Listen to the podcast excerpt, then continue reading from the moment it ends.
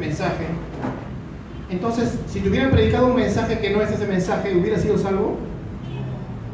No ves. ¿O hay otra forma de salvarte aparte del Evangelio de Jesucristo? Muy bien, vamos a hablar acerca de eso. Pero vamos a ver, partir desde el corazón del Espíritu Santo, de Dios, a través de la inspiración de un hombre que se apasionaba por él, que es el apóstol Pablo. Acompáñame a la carta de 2 Corintios, capítulo 11, verso 1. Segundo a los Corintios, capítulo 11, verso 1.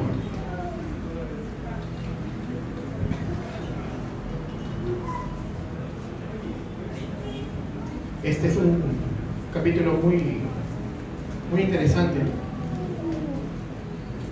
Porque la iglesia de los Corintios era una iglesia con mucho poder.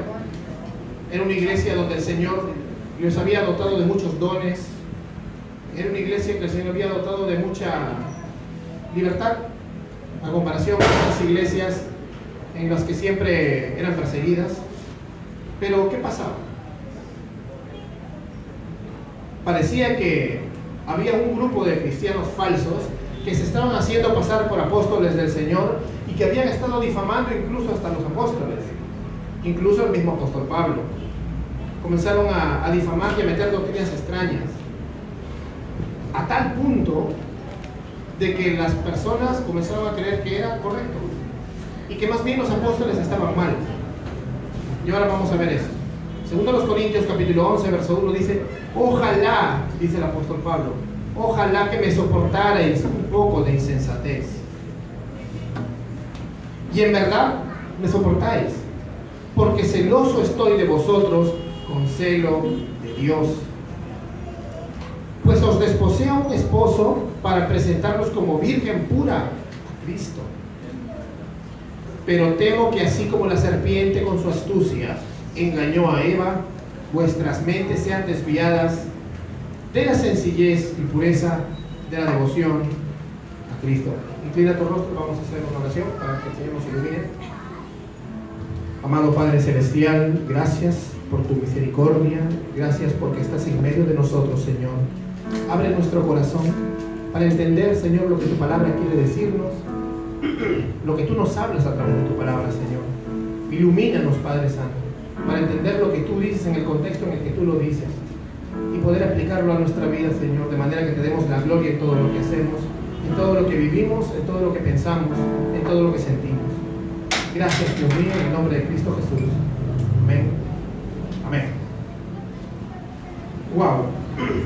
¿Por qué el apóstol Pablo pide que tengan paciencia a su insensatez? ¿Saben qué es insensatez, no? Decir cosas tontas decir cosas que de repente sorprenderían. ¿no? Pero Pablo dice, eh, por favor tengan paciencia, mi insensatez. Y en esta carta, Pablo ocupa mucho espacio en defender su apostolado, en defender su ministerio. ¿Y por qué tendría que defenderlo? Por lo que les dije al principio, las acusaciones de estos falsos hermanos de que Pablo estaba mal, o que los apóstoles estaban mal. Eran calumnias de falsos predicadores, de falsos evangelios, de falsos maestros que atacaban el verdadero cristianismo. ¿Pero para qué? Para imponer sus propias ideas, filosofías, tradiciones. Y es frustrante, me imagino para Pablo, al escribir esta carta con mucho amor por la iglesia de Corinto, debe ser frustrante en ser un hijo de Dios, tener tus hermanos que amas y ver que todos ellos se desvían de la doctrina sana y encima escuchan más a los falsos apóstoles que a ti. Debe ser frustrante para el apóstol Pablo esto. Pero no es algo que le haya sorprendido, porque el patrón de conducta de los falsos maestros y de los que lo siguen siempre es el mismo, incluso desde el Antiguo Testamento. Acompáñame a Jeremías en el Antiguo Testamento, capítulo 5, para que veas más o menos en ese tiempo también cómo era el patrón de conducta de la gente que sigue a estos falsos maestros no es diferente que el tiempo del apóstol Pablo. Y no es diferente que en nuestro tiempo. No es diferente. Porque al fin y al cabo todos somos seres humanos. ¿No? 700 años antes de Cristo, en la época de Cristo, en la época de los apóstoles, en los cinco primeros siglos de iglesia y hasta ahora somos humanos y somos tentados de la misma manera. Tenemos el mismo corazón idólatra. Como decía Juan Calvino, el corazón del ser humano es una fábrica de ídolos. Mira lo que dice. Cosa espantosa y fea es hecha en la tierra. Los profetas profetizaron mentira y los sacerdotes dirigían por manos de ellos. Y mi pueblo así lo quiso. ¿Qué pues haréis cuando llegue el fin? ¿Te das cuenta? En estos tiempos parece que es similar. ¿No? Una vez como ya les prediqué, ¿no? Hay muchos gurús ¿no? espirituales, cristianos, que inventan un montón de doctrinas, un montón de doctrinas falsas, y muchos de los pastores, especialmente los latinos, se dejan llevar por estas falsas doctrinas y ya las hacen bíblicas. Y lo peor de todo es que los que se hacen llamar pueblo de Dios aman, les encanta y defienden a estos hombres malvados que tuercen con mucha valentía, la verdad, porque hay que ser valiente o ateo para enfrentarse así contra Dios, diciéndole o llamándose servidor de Dios, diciéndole servirle. Pero Pablo por eso no se queda callado. Él ve que estos falsos maestros entran a Corinto, están tratando de desviar la fe verdadera. ¿Tú crees que un verdadero hombre de Dios se va a quedar callado? Ahora una cosa, Pablo no entró a reventar bombas dentro de la iglesia de Corinto. Les pide por favor que lo escuchen porque los ama. Por eso dice, ojalá me soportaran un poco de insensatez. Es posible de que la gente de Corinto esté diciendo, Pablo es un insensato. Y en este tipo es igual. Cuando tú ves un falso maestro y con amor le dices, hermano, mira, la Biblia no dice eso. ¿Qué, le diría un, un seguidor de los falsos maestros actual a Pablo? Pablo, por favor, mejor gana almas, ¿no? No causes división, Pablo. ¿No? Sí, no lo juzgues, Pablo, ya Dios juzgará. ¿No, ¿No has escuchado eso? Dios nos ha llamado al amor. ¿Al amor a la mentira? ¿Al amor a la persona que le hace daño a otras personas llamándose pastor cristiano o apóstol? O sea, quieren que un cristiano verdadero acepte eso, tengamos inclusión con el anticristo, porque salen de nosotros pero no son de nosotros. Entonces a eso voy. Y Pablo luego les dice, porque os celo con celo de Dios, porque celoso estoy de vosotros con el celo de Dios. Es decir, Pablo habla de su celo, de su interés, de su pasión y que esta viene de Dios. No es una, no es una pasión ministerial o una especie de bronca doctrinal, porque estos apóstoles piensan, tienen una postura diferente. Pablo arma todo esto. Pablo le dice, por favor, si dicen que soy insensato por decir estas verdades, por favor, téngame paciencia con mi insensatez, ¿no? O sea, ya pues, si crees que estoy loco porque te estoy diciendo que el cristianismo que tú crees que has aprendido toda tu vida es falso y que la Biblia no dice eso, ya pues, perdóname mi locura, ¿no? Perdóname mi locura, pero no te lo estoy diciendo de malo, escúchame por favor. Pablo es amable con ellos. Dice, entonces, porque os celo con celo de Dios. No es un celo enfermizo, es una intención muy buena. Pablo ama a esa iglesia les está diciendo, escúchenme por favor. Ya soy loco si quieren, pero escúchenme. Escúchenme mi locura. ¿No? Yo creo que así debemos ser nosotros, porque hay hermanos que no les va a gustar que los corrijamos con la Biblia. Aunque tú le digas, mira, yo no lo digo, no es la palabra. Estás loco, te dicen, ya quemaste. Eh, perdóname mi quemada, ¿no? Perdóname mi locura, pero escúchame por favor. Es lo que hace Pablo. Les dice, hermanos, este, no es que les esté corrigiendo porque me creen un todo sino porque la palabra de Dios dice A y estos maestros enseñan B. Toda la historia de la iglesia dice A y estos maestros enseñan B. Me imagino que les diría él, ¿no? Nuestro Señor y Salvador, que no había pasado mucho tiempo, nuestro Señor Jesús en su ministerio decía A. Los apóstoles dicen A, pero estos maestros, falsos apóstoles, dicen B. Hermanos Corintios, ¿quién está loco realmente? ¿No?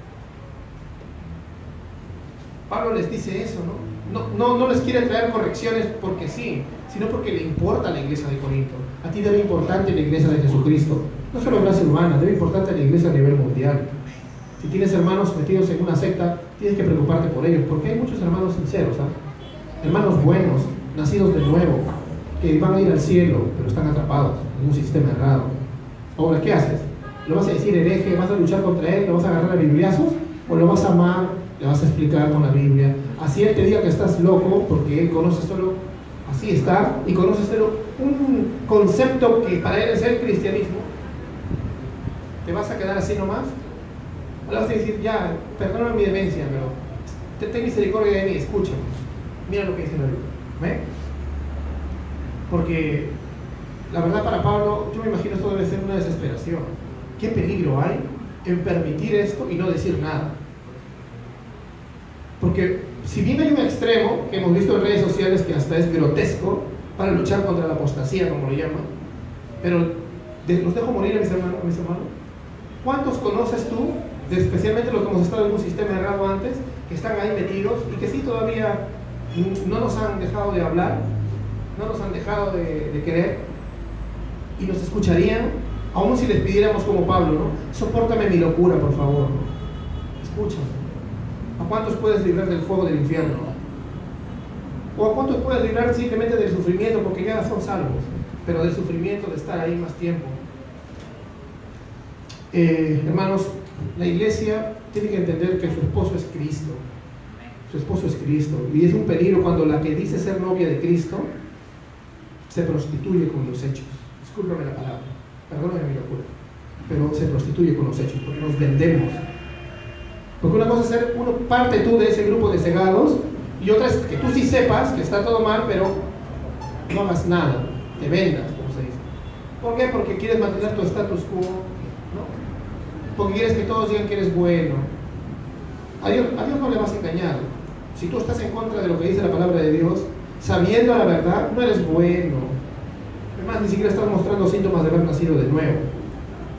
Ahora, ¿qué peligro es cuando vemos iglesias que están que se desvían de lo que la palabra de Dios dice a una, en una carrera sin final, parece. ¿No? No sé si han visto iglesias, incluso algunas ramas de las iglesias históricas ordenando obispos gays, ¿no? ¿Han visto? Obispos, homosexuales. Eh, queremos ganar a los homosexuales, amamos a los homosexuales, son creados a la imagen de Dios también. Son tan pecadores como el mentiroso, pero que es recontra y súper moralista, pero es mentiroso. Al orgulloso, ¿no? Sino que, como ya sabemos, el pecado cuando es este externo y vergonzoso, apuntamos más a él. Pero bueno, eh, la palabra de Dios es clara y no podemos ordenar obispos homosexuales. Sin embargo, hay iglesias que están cayendo en eso. Están metiendo la cosmovisión anticristiana del mundo. No los están amando, ¿ves? Les están diciendo, Está bien, quédense como están. Incluso pueden hasta llegar a ser obispos, en lugar de amar sus almas y llamarlos al arrepentimiento, como lo llamaríamos también al mentiroso o al orgulloso, ¿no? O al ladrón. No, no los están amando. A ver, yo le diría a estos sujetos, ¿ordenarías un obispo ladrón? No, porque no es ético, dirían. lo mismo están haciendo, porque están rompiendo la ley de Dios al ordenar un obispo. Estás haciendo un daño tremendo. Ese hombre podría ser salvo si le predicas el Evangelio pero no. Y después vemos otro tipo de iglesias con obispos católicos o evangélicos negando la inerrancia de las escrituras, negando la suficiencia de las escrituras, apoyando a movimientos como el lobby LGTB, apoyando a movimientos pro aborto, ¿no? Y dicen ser cristianos, y se están metiendo en las fraternidades, se están metiendo en las fraternidades, en las fraternidades teológicas, en las facultades universitarias, se están metiendo en los colegios cristianos y después pretendemos decir que está todo bien y no decir nada. Pero hay un peligro más grande todavía. Y es el peligro de creer que como de repente nosotros no estamos en eso, ah, mira, esos son unos liberales, dicen. Pero no, en mi iglesia no estamos a favor de eso. Qué terrible ver iglesias predicando que Dios es un equeco que quiere hacerte rico que le pones plata al pastor y luego te devuelve Dios 100% más. O que Dios quiere hacerte un éxito en esta vida. Dime tú que has nacido de nuevo. Si te hubieran dicho que cuando, cuando todavía no conocías a Jesús, no, así como estás, estás bien, más bien Dios quiere hacerte un éxito. Dios quiere prosperarte, Dios quiere hacerte un empresario. ¿Salvarías tu alma? ¿De qué te hubieras arrepentido? ¿De qué te vas a arrepentir si realmente no te están confrontando con lo que dice la Biblia? Que necesitas arrepentimiento. La prosperidad viene con tres principios que están en la Biblia, que creían los protestantes del siglo XVI hasta la fecha, es trabajo, ahorro y austeridad. La plata la puedes hacer, pero tu alma no la vas a poder salvar. Así que ese mensaje que mezcla el deseo de prosperidad económica con la salvación de tu alma es falso. Y qué terrible es que una iglesia diga, bueno, nosotros no estamos a favor del aborto, ni del lobby LGTB, ni las políticas marxistas, estamos muy bien nosotros. No somos ateos, no somos pro todo, pero sin embargo predican estas mentiras, cambian el evangelio, para que al final el pastor te mire con un auto lujoso, con cosas así. Dime, este es otro extremo también, una iglesia que dice, bueno, nosotros no predicamos prosperidad, pero permitas el pecado en la iglesia. Cometes nepotismo. Pastores que benefician a sus familias primero antes que a cualquiera. Pastores que permiten el pecado en su iglesia. O que disciplinan al hermano tal porque diezma menos, pero el que diezma más no se va a enojar el hermanito. Y no lo disciplinan. Le hacen un daño tremendo también. Todas esas injusticias, díganme, ¿evidencian realmente una iglesia que dice ser esposa de Cristo, evidencia en una iglesia que está unida al Señor. ¿Estamos siendo fieles a Cristo si nos comportamos así? ¿Estamos siendo evidente que somos su esposa? ¿Que somos su propiedad? Una iglesia que está en este estado de conexión con el mundo ya está empapada de un evangelio distorsionado, como se trata el tema de hoy. Y lo peor es que muchas de estas iglesias que ya están empapadas con un evangelio distorsionado son vistas como las héroes por otras iglesias. Esa iglesia es excelente, dicen. Pero es una iglesia donde ya está empapada de un evangelio distorsionado. Pablo dice, amados, os celo con celo de Dios. No podemos ser iglesias que permiten la cosmovisión anticristiana de este mundo, la mundanalidad dentro de nosotros. No podemos engañarnos de esa manera. Un pastor, un ministro y cualquier líder cristiano y cualquier cristiano debe luchar contra esto. Debe luchar porque la iglesia permanezca pura. Un pastor que permite que la casa de Dios se convierta en este antro de liberalismo, del pecado, de la maldad, porque no veo bondad en no disciplinar a los hermanos, parece que no quisiera realmente una iglesia pura. El verso 3 dice, pero me temo que así como la serpiente con astucia engañó a Eva, vuestras mentes sean desviadas de la sencillez y la pureza de la devoción a Cristo. Hermanos, los falsos maestros presentan una verdad parecida a la verdad de Dios. Muy sutil. Es sutil a veces. Eh, muchos creen que donde están se enseña el cristianismo como es. Como te digo, hay hermanos que nunca han pisado otras iglesias, que nunca han estudiado la Biblia por completo, que no han estado en una iglesia reformada o bíblica y no saben qué es el cristianismo histórico. También creen que donde están, así es el cristianismo, pues, porque es lo único que les han enseñado. Y muchos de nosotros estábamos en ese tiempo así. Bueno, eso es el cristianismo. O, vuelves a la historia de la iglesia y a la Biblia y sales de esos sistemas cerrados, o muchos de ellos terminan resintiéndose porque piensan que ya se acabó todo, ah, todas las iglesias son así, y me voy. Y termina todo en, una triste, en un triste alejamiento de las cosas, de las cosas de Dios.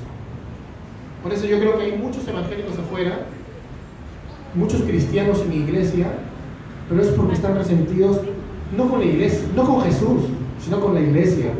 Ellos quieren a Cristo, pero no el sistema.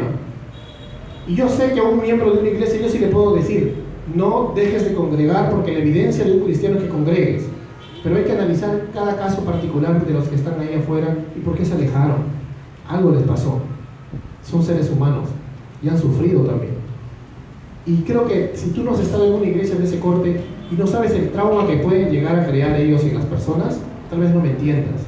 Pero los que sí, sí saben cuánto daño le pueden hacer a mucha gente. Entonces los falsos maestros presentan una verdad parecida a la verdad de Cristo, un evangelio parecido al evangelio de la Biblia. Pero le han sumado al evangelio engañosas enseñanzas que terminan siendo condiciones agregadas para ser salvo. Habiendo empezado por la gracia, han acabado por las obras. Y a diferencia de los Gálatas insensatos que acababan por las obras de la ley, Ellos ni siquiera acaban por las obras de la ley, acaban por las obras de la neoley, porque se inventan sus propias reglas. Tienes que someterte a esas reglas. Es, es paradójico, ¿no? Algunos son muy liberales y libertinos y permiten que la iglesia se vuelva un antro de perdición, y otros son tan legalistas que destruyen la vida de la gente. Pero al final los dos son lo mismo. Los dos son desviaciones. Son mentiras tan sutiles algunas que pasan como la verdad. Muchas de estas mentiras están plagadas de versículos, fuera de contexto, por cierto. Plagadas de versículos fuera de contexto. Yo puedo usarte un montón de la Biblia como la secta de los testigos de Jehová, que se saben bastantes versículos, pero están fuera de contexto. Yo puedo agarrar esto como si fueran las centurias de Nostradamus y te digo un montón de profecías y cosas, y tú te la crees. Pero ¿es ético eso? ¿Te estás dando cuenta que cuando tú haces eso, estás haciéndole decir a Dios algo que Él no dijo y por tanto se llama blasfemia? Parece que no tuvieran miedo, ¿no? Hermanos, un falso evangelio también necesita un falso maestro que lo predique, un líder falso que lo proclame, un hijo del anticristo que se va a pasar por cristiano. ¿Cuánto cuidado debemos tener para escuchar a quien se pare en un púlpito ¿Cuántos se paran ahí sin siquiera saber qué creen, sin haber estudiado la Biblia, diciendo que Dios les reveló solo porque tiene mucho tiempo en el ministerio? ¿Cuánto cuidado debemos tener para cualquiera que se haga llamar pastor, así tenga 100 años en el ministerio? Porque muchos le dicen, hermano, pero el texto no lo estás trazando bien, tu aplicación no es la correcta, y además parece que no hubieras tenido un estudio necesario. No, pero yo tengo 30 años en el ministerio. Hay buenos hombres de Dios que no han tenido preparación, la verdad, y sí tienen 30 años Pero son humildes y quieren dejarse ayudar. Ahorita vamos a ayudar a un hermano de otra ciudad que es así. Su hombre anciano, de 70 años, que es bien humilde y ha aceptado que lo ayudemos. No ha dicho, no, ustedes son mocosos para mí. Se ha alegrado todavía. Por fin vamos a poder ayudar. Ese es un hombre de Dios. No tuvo la oportunidad de prepararse, que es diferente. Pero el orgullo es la marca del falso maestro como dice Pablo, tengamos cuidado, tengamos cuidado. Despierta la realidad de que el hecho de que un pastor te trate bien, o sea chamullero, o predique de forma conveniente, pero si no se ajusta a la Biblia, no está honrando a Dios y no es un pastor de la iglesia de Cristo, o es un pastor pero errado. Así que despierta esa realidad. Tengamos cuidado que así como la serpiente engañó a Eva, hay muchos maestros que tal vez creen que están en lo correcto. O sea, ellos están cerrados, pero yo es la verdad, dicen. Pero están esclavizados por la mentira. Cuando dejen su orgullo y ven la Biblia que tiene un contexto y dice A y no B, va a cambiar la cosa. Satanás, hermanos, tiene muchos ministros por ahí cautivos, llamándose hijos del Altísimo. Satanás tiene muchos ministros por aquí, incluso en esta ciudad y en este país, haciéndose llamar pastores, y nunca fueron ordenados nunca fueron llamados por Dios, se autoproclamaron pastores. Y eso es muy peligroso, hermanos. Es muy peligroso. No disciplinan, como te digo, pastores que están en pecado. Tenemos el santo llamado, hermanos, de conservarnos como una virgen pura, como iglesia, sabiendo que ya lo somos en nuestra ubicación en Cristo. Pero eso se tiene que evidenciar con los frutos de una verdadera conversión en medio de nosotros. Amén. Amén. Entonces, debemos evidenciar en la práctica que somos una virgen pura. Por eso no podemos tener comunión nosotros con los que roban dinero a las personas. No podemos tener comunión con los mercaderes de almas. No podemos tener comunión con los blasfemos antitrinitarios, con los que apoyan el lobby LGTB, los anticristianos que promueven la, la progresía que viene ahora, mundana. Y así como en el Edén, la astucia de Satanás a través de este falso evangelio distorsionado, predicado por estos distorsionados maestros, es hacer que la palabra de Dios diga algo que no dice. Qué feo. Es como si Dios nos hablara, nos dice A, y tú te olvidas y mañana un hombre te dice B y tú dices amén. ¿Te parece? Y lo peor es que muchos hermanos entienden esto y se ponen mal.